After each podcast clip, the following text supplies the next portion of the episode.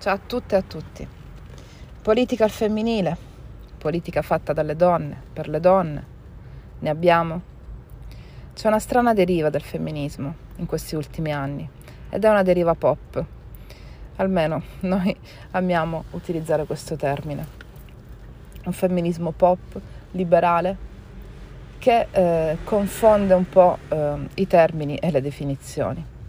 Viviamo in un periodo storico in cui si parla di identità di genere, ponendo il genere al di sopra del sesso biologico, come se avesse più importanza il genere di appartenenza e non il sesso biologico, che è quello che sì, ci viene assegnato alla nascita, ma ci viene assegnato in base ai nostri caratteri sessuali primari. Tutto ciò che riguarda la vita di una donna è scandito dal rapporto che noi abbiamo con il nostro corpo, da quello che significa il nostro corpo per noi. Tutta la nostra esperienza di vita parte da quello. Ciò che viviamo sul nostro corpo, attraverso il nostro corpo e con il nostro corpo ci definisce. E nel momento in cui ci definisce non possiamo dimenticare la sua importanza, proprio perché la nostra identità non può prescindere da quello che è il nostro corpo biologico.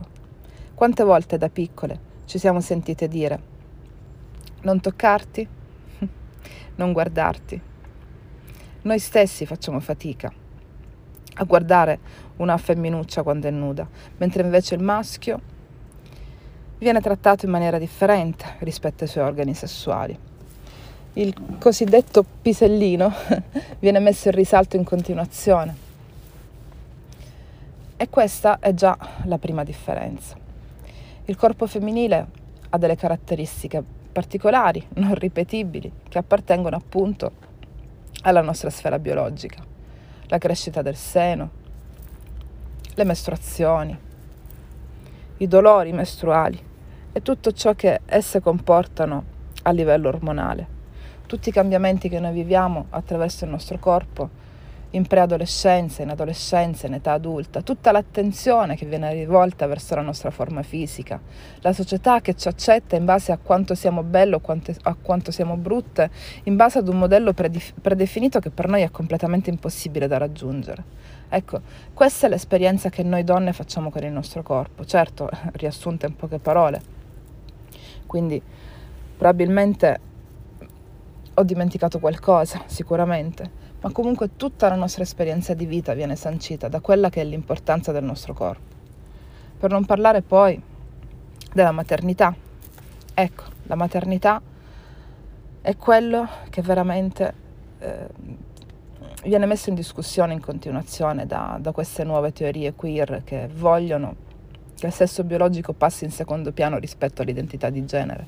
Ma noi sappiamo che il genere è un costrutto sociale, è qualcosa che ci viene imposto dalla società. Noi vorremmo superare questo concetto di genere e far sì che non sia più un genere binario. Quindi tutto ciò che fai o è da maschio o è da femmina. Perché dovrei cambiare il mio corpo in base alle cose che faccio? Se faccio delle cose da maschio, devo diventare maschio anche biologicamente? Io non potrò mai diventare un maschio biologicamente, così come un maschio non potrà mai diventare una donna biologicamente. Perché eh, capite che gli manca tutta una parte, gli mancano le mestruazioni, gli mancano le ovaie, gli manca l'utero. L'utero. Diamo importanza a quest'organo.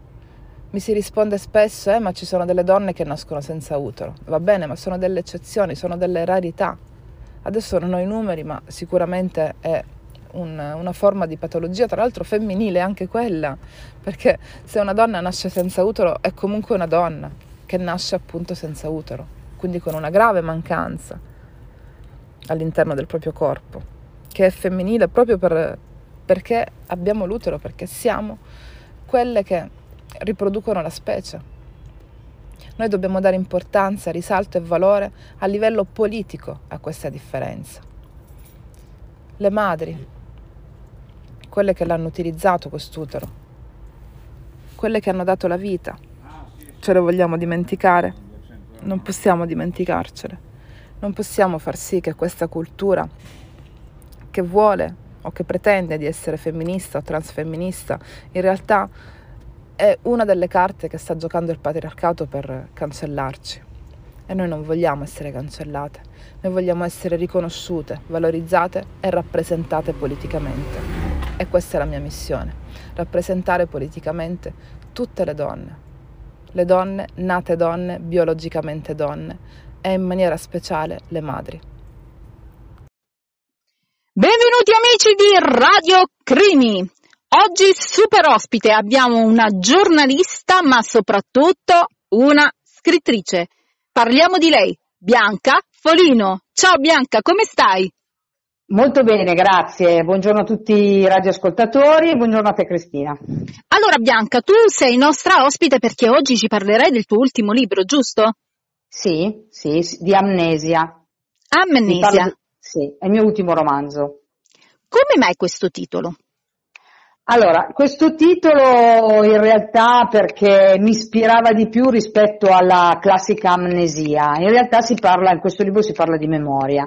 È un libro, anche questo, è già il mio terzo libro che eh, pubblico con la Placebook Publishing and Writer Agency e ehm, parlando di memoria, anziché scegliere il classico titolo Amnesia, che è, come si dice in italiano, ho voluto eh, scriverlo un po' alla latina e quindi ho voluto dare l'accento eh, latino. E ecco perché è nato Amnesia.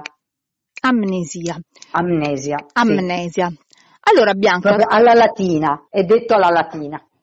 Uh, Cosa ci vuoi svelare di questo tuo ultimo capolavoro? Quali sono i protagonisti? Allora, i protagonisti sono due, sono un uomo e una donna, sono Alberto e Amalia, che eh, sostanzialmente si risvegliano in un letto d'ospedale senza più memoria, per motivi diversi. Eh, nel senso che eh, Amalia ha avuto un forte shock, mentre Alberto, per via di un incidente, quindi di un coma, eh, quello che conta è che questi due personaggi, grazie a questa amnesia, mh, per quanto poi stiano in ospedale, provino una serie di terapie per recuperare questa memoria, in realtà eh, questi due personaggi dall'amnesia prendono spunto per ricominciare, per riscrivere totalmente la propria vita. Quindi è un, proprio una riflessione sulla memoria, soprattutto sull'importanza della memoria dei ricordi, e eh, dall'altra parte però sul, su quello che ehm, oggi è la riflessione su qui e ora, no? quando si dice vivere qui e ora. Ecco, dal mio punto di vista io penso che sia possibile veramente vivere nel qui e ora solo quando non si hanno ricordi, quindi quando si è in amnesia. Cosa c'è di te nei personaggi? Beh, allora, come tutti i miei, nei miei romanzi c'è sempre qualcosina di me, eh, sia in Alberto che in Amalia, eh, c'è qualche spunto eh, che sicuramente mi appartiene, a partire per esempio a un certo punto Alberto fa una riflessione sul mare, ma anche Amalia, Amalia decide di andare a vivere al mare. Ecco, questo tormentone del mare è un tormentone che mi appartiene. Io amo moltissimo il mare, pur abitando in realtà in collina, amo tantissimo il mare e, ed è, e appartengo al mare, come ho scritto una volta in una mia poesia, io appartengo al mare. Per cui ecco, già questa è una cosa che è mia. E in più i miei personaggi hanno un, un sentire che tutto sommato è il mio sentire, chiaramente, anche perché io sono del parere che si scrive solo ciò eh, che si conosce. Come è nata l'idea di questo romanzo dai risvolti particolari, un romanzo che comunque ha dell'originalità rispetto al solito romanzo che di solito si conosce sull'argomento? Ecco, allora, eh, questo libro in realtà nasce, allora io in realtà mi sono fatta ispirare tantissimo da un libro di Saramago che è Cecità. Allora, se lì si parlava della cecità, chiaramente in senso simbolico poi, di un'intera comunità, di una malattia che colpiva un'intera comunità, un'intera città e eh, chiaramente era in senso simbolico, cioè era l'incapacità di vedere la realtà. Nel mio caso, eh, mi sono, ispirandomi a quella storia, eh, ho voluto però indagare di più quello che è, che, che è proprio la memoria, il nostro, il nostro, cervello, che è un universo, che è una cosa che sappiamo benissimo che è ancora poco conosciuta anche dagli scienziati. Eh, io ehm, già anni fa avevo scritto un libro che parlava di demenza perché eh, comunque è una materia che mi affascina molto. eh, in questo caso ho voluto proprio indagare sulla memoria. Diciamo che il, il, la, così, l'ispirazione mi arriva da Saramago, dal libro di Saramago, poi però sono io che ho voluto indagare proprio sulla, eh, su, sulla frase ricorrente no, che leggiamo spesso, i nostri ricordi sono ciò che ci definiscono. Ecco, io mi sono posto una domanda, è vero? Ma se io mi svegliassi domani mattina senza memoria, riuscirei a vivere? E da lì, eh, diciamo, sono partita con questa storia, eh, che adesso poi non, non, vi, non, vi, dico il finale, altrimenti... Assolutamente no, Dobbiamo, devono acquistare il libro e devono vedere il finale di questa meravigliosa storia. Eh. Però noi siamo curiosi. E quindi così è nata questa storia, diciamo. Bianca, perdonami, quindi tu sei una uh, appassionata di psicologia, mi sembra di dedurre? Sì, abbastanza. Eh, io, allora, io in realtà ho una, una, laurea in materie umanistiche, in lettere, però eh, già allora, già quando studiavo, praticamente ho voluto fare una tesi in psicopedagogia, in particolare in psicolinguistica, ed è una cosa che mi ha sempre affascinato molto. Eh, la psicologia, la psichiatria, diciamo quelli che sono le materie che riguardano, ma anche la neurologia, eh, tantissimo. Uno dei miei autori preferiti è Oliver Sacks, quindi che è un neurologo eh, per cui, che era un neurologo, per cui ecco, è una materia che io trovo affascinante e soprattutto è ancora molto misteriosa. No, perché ancora non, non, si capisce fino in fondo il funzionamento. Il, il cervello umano veramente ha del miracoloso, perché, sì, e però dall'altra parte ha del miracoloso perché trova le vie, no, quando per esempio veniamo colpiti da determinate malattie, trova le vie per riuscire comunque a vivere, a sopravvivere, a andare avanti e quindi insomma è abbastanza una cosa che mi affascina molto. Quale degli psicologi del Novecento sembra più adatto al tuo pensiero? Jung, sicuramente Jung anche perché eh, io mi occupo, eh sì, perché io mi occupo di medicina cinese, di taoismo e lui si era avvicinato moltissimo al taoismo, soprattutto verso la fine della sua vita e eh, nel libro rosso viene fuori abbastanza in maniera evidente. Ecco Bianca, eh, ci vuoi spiegare, vuoi spiegare ai nostri ascoltatori che cos'è il taoismo? Tra cui anch'io in questo periodo sto leggendo il libro rosso, quindi vorremmo sì. una spiegazione più approfondita. Allora, il taoismo in realtà è una corrente filosofica che poi per alcuni è stata trasformata proprio un po' come il buddismo in una religione, cioè nei monaci il taoismo diventa religione. Però diciamo che per i più il taoismo è eh, una filosofia eh, di origine cinese eh, che eh, potremmo definire minimalista. Eh, I cinesi hanno tantissime correnti filosofiche nella loro storia, alcune addirittura convergono, no? Eh, il buddismo che è diventato buddismo Chan, ovvero sia poi Zen in Giappone, quindi che, che viene conosciuto dai più come col nome Zen, e lo stesso è il taoismo, è questa filosofia piuttosto eh, minimalista che vede eh, innanzitutto un rispecchiamento tra l'uomo, tra il dentro e il fuori, cioè tra l'uomo e l'universo. Per cui tutto ciò che accade nell'universo, al di fuori di noi, accade anche all'interno di noi, per prima cosa. E poi se noi seguiamo i ritmi naturali, eh, e la via, quella che è la via, cioè il Tao, che in cinese vuol dire via, quindi è una via che noi percorriamo, una via evolutiva, eh, noi chiaramente potremmo scoprire che il Tao è riposo, per cui il Tao è un modo di indirizzare le vele e mettere, posizionare le vele in maniera che il vento eh, ci faccia viaggiare a favore. Eh, è detta così sembra un po' una barzelletta, no? però in realtà il, il taoismo nella sua complessità eh, alla fine ci dà delle indicazioni di una vita molto semplice, di una vita che eh, tiene conto molto di, delle cose che sono essenziali, quindi ciò che importa sono le cose essenziali. Se noi iniziamo a seguire i ritmi naturali, per cui anche il ciclo delle stagioni, questo andare a venire, no? come l'onda del mare appunto, questo andare a venire continuo, eh, ci rendiamo conto che la vita è un circolo, per cui eh, questo ritornare delle stagioni, questo ritornare dei cicli, la stessa cosa succede a noi nella nostra vita.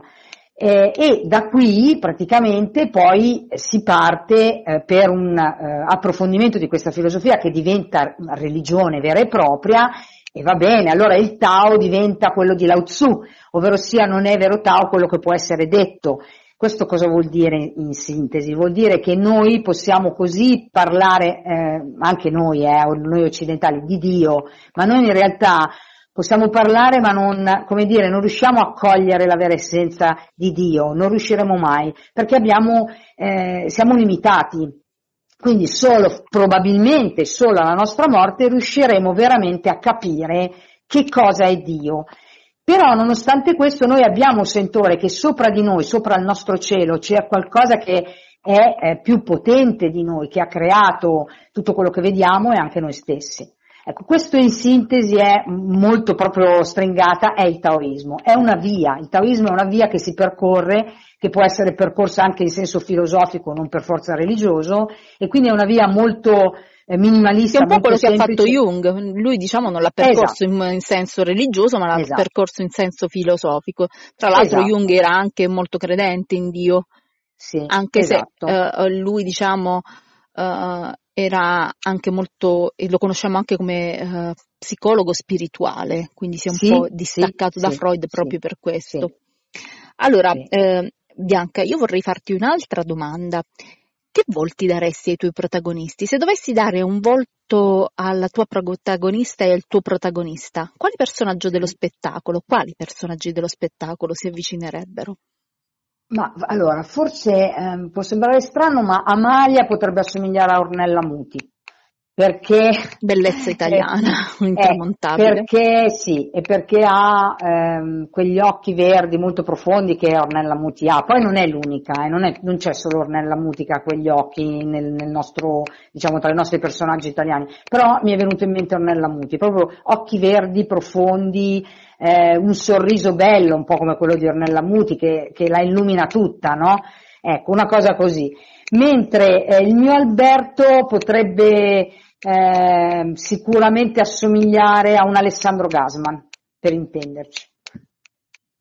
Ro- roba da poco proprio. Sì, sì, cioè, è, è, così, nel senso che lui è bello, è profondo, anche se poi in realtà eh, anche lì lui rimarrà deluso perché scopre di essere un semplice impiegato, però eh, è, è, una, è, bello, infatti lei lo dice a un certo punto che è bello e ha questi occhi profondi magnetici e Alessandro Gasman li ha questi occhi un po' magnetici. Perché dovrei comprare il tuo libro? Eh, perché dunque puoi comprare il mio libro prima di tutto perché è piacevole, perché è una lettura che lo leggi senza particolari problemi e la scrittura è piuttosto scorrevole. E poi perché potrebbe farti riflettere, riflettere sul cambiamento e sul fatto che il cambiamento può essere eh, accolto con gioia, non necessariamente con tristezza, con sacrificio, con fatica, ma con gioia invece. Va bene Bianca, io ti ringrazio per essere stata ospite di Radio Crimi, soprattutto ti aspettiamo uh, per il prossimo libro. Ringrazio i nostri ascoltatori. Eh, vuoi fare un saluto? Sì, vi saluto, saluto tutti gli ascoltatori, saluto te, vi ringrazio moltissimo perché siete rimasti qui ad ascoltarmi. E noi ci ascoltiamo alla prossima puntata. Ciao a tutti.